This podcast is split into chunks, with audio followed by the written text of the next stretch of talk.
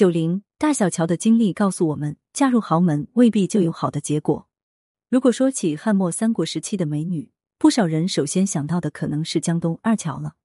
史籍中有关江东二乔的记载极少，仅有两句：一从公晚拔之，识得乔公两女，皆国色也。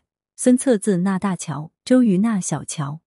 二策从容细语曰：“乔公二女虽流离，得吾二人作序，亦足为欢。”这里的流离指的不是飘零失所，而是光彩纷繁，用以形容大乔和小乔的美貌。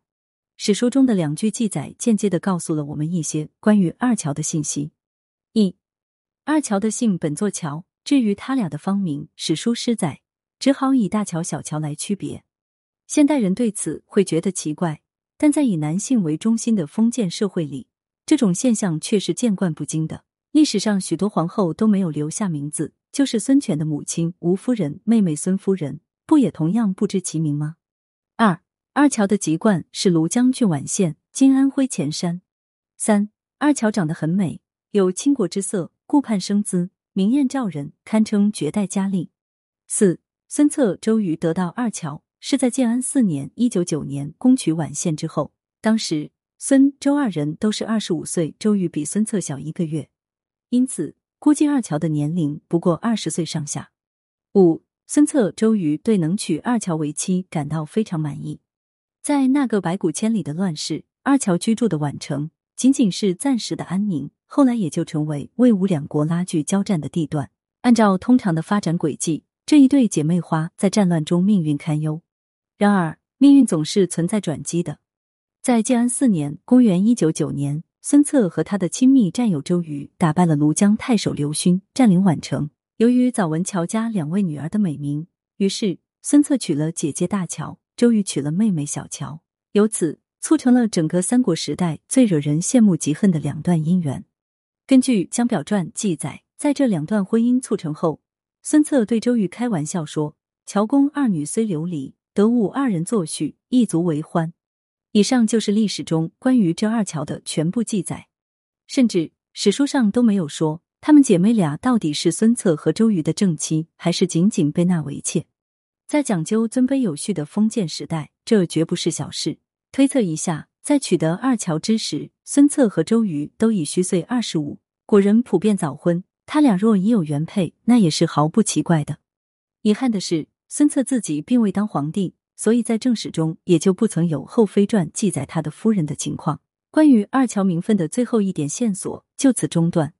然而，二乔所驾驭的孙策、周瑜。都是当时屈指可数的少年英雄，何等年轻有为，英武过人，郎才女貌，郎情妾意。小霸王孙策文韬武略，勇猛而又善于用兵，在整个三国时期也堪称第一流的人物。他带着从袁术那里弄来的一千多兵马起家，渡江征战，数年金戈铁马，到二十五岁就占领了整个江东，成为浙江、福建、江西、安徽和江苏这么大一片地区的最高统治者。此外，史书记载，孙策姿容秀美，善于谈笑，同时又性情豁达，虚怀若谷，可谓魅力四射。市民对他莫不尽心，悦为至死。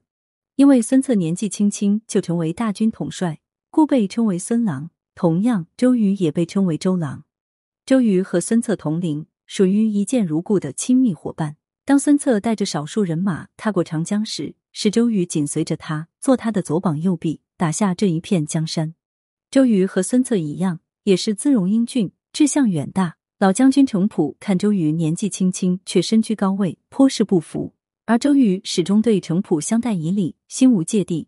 时间一长，程普对周瑜的气度深为敬佩，感慨道：“与周公瑾交往，就像喝那甘美醇厚的佳酿，不知不觉便醉了。”二乔姐妹花嫁给这样一对意气风发的少年英雄，那真是登峰造极的才子配佳人，谁还在意妾不妾的呢？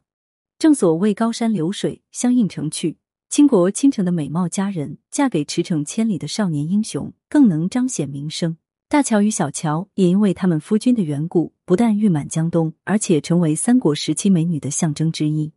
公元二零八年的赤壁之战是决定三国鼎立局面的大战，也是江东英雄周瑜在军事上的巅峰之作。恰好这场战争中的反派曹操，又是一个以喜好女色出名的性情中人。于是后人们便很自然的将曹操、二乔、赤壁之战联系起来，塑造出妙趣横生的故事。这些故事风采各异，水平高下不同，但故事的核心大致都有两层意思。其一，霸占二乔是曹操攻打江东的目的之一；其二，如果赤壁之战让曹操得手，二乔必然被他霸占。唐朝著名诗人杜牧在《赤壁》中辩咏道：“东风不与周郎便，铜雀春深锁二乔。”意思是，若不是东风大起，周瑜趁势火攻曹操。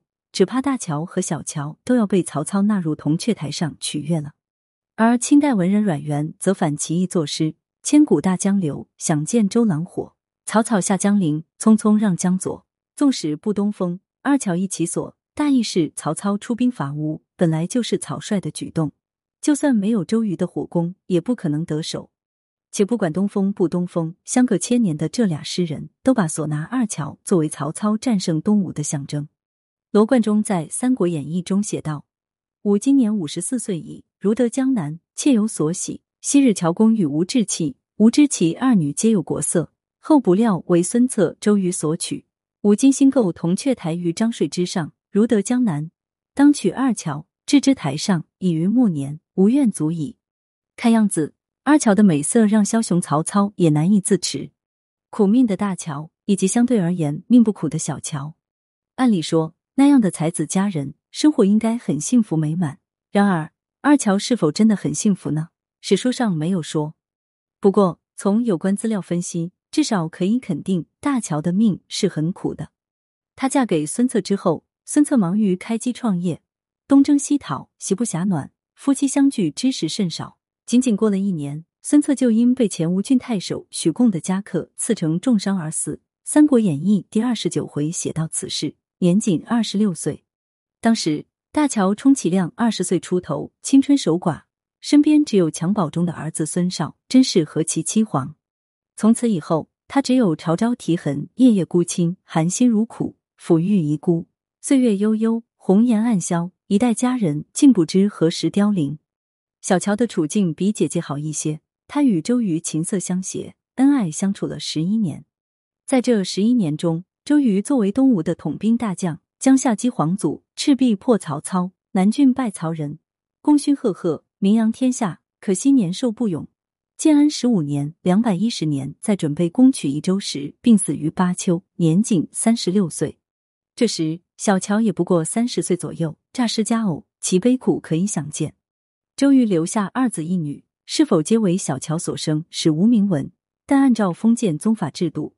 他终归是这二子一女的嫡母。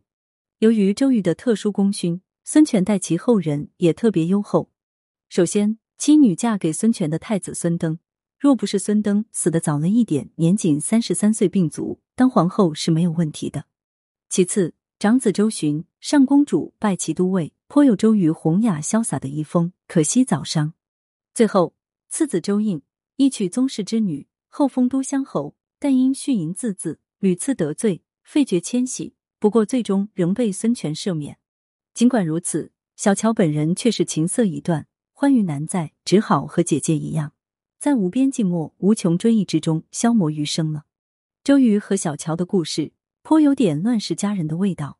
然而天妒英才，周瑜英年早逝，小乔悲苦凄婉的过了余生。每每想到此，便不禁感叹自古红颜多薄命。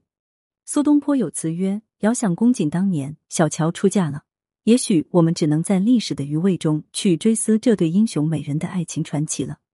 看《三国之小结》，按理说，相对于普通百姓，二乔的际遇也算不上太差。即便夫君去世，自己至少不愁吃穿，生活无忧。但是仔细分析，却又能看出他们的不幸。二乔守寡时都很年轻，此后人生一直都形单影只，连一个嘘寒问暖的人都没有。同一时期的蔡文姬能够二嫁三嫁，但他们却只能一直独守空房，为的就是他们嫁的是豪门。一入豪门深似海，入豪门不容易，出豪门却更难。嫁入豪门的他们完全没有能力掌握自己的命运。夫君早逝，改嫁无望，身无所依，后事不知，可悲可叹。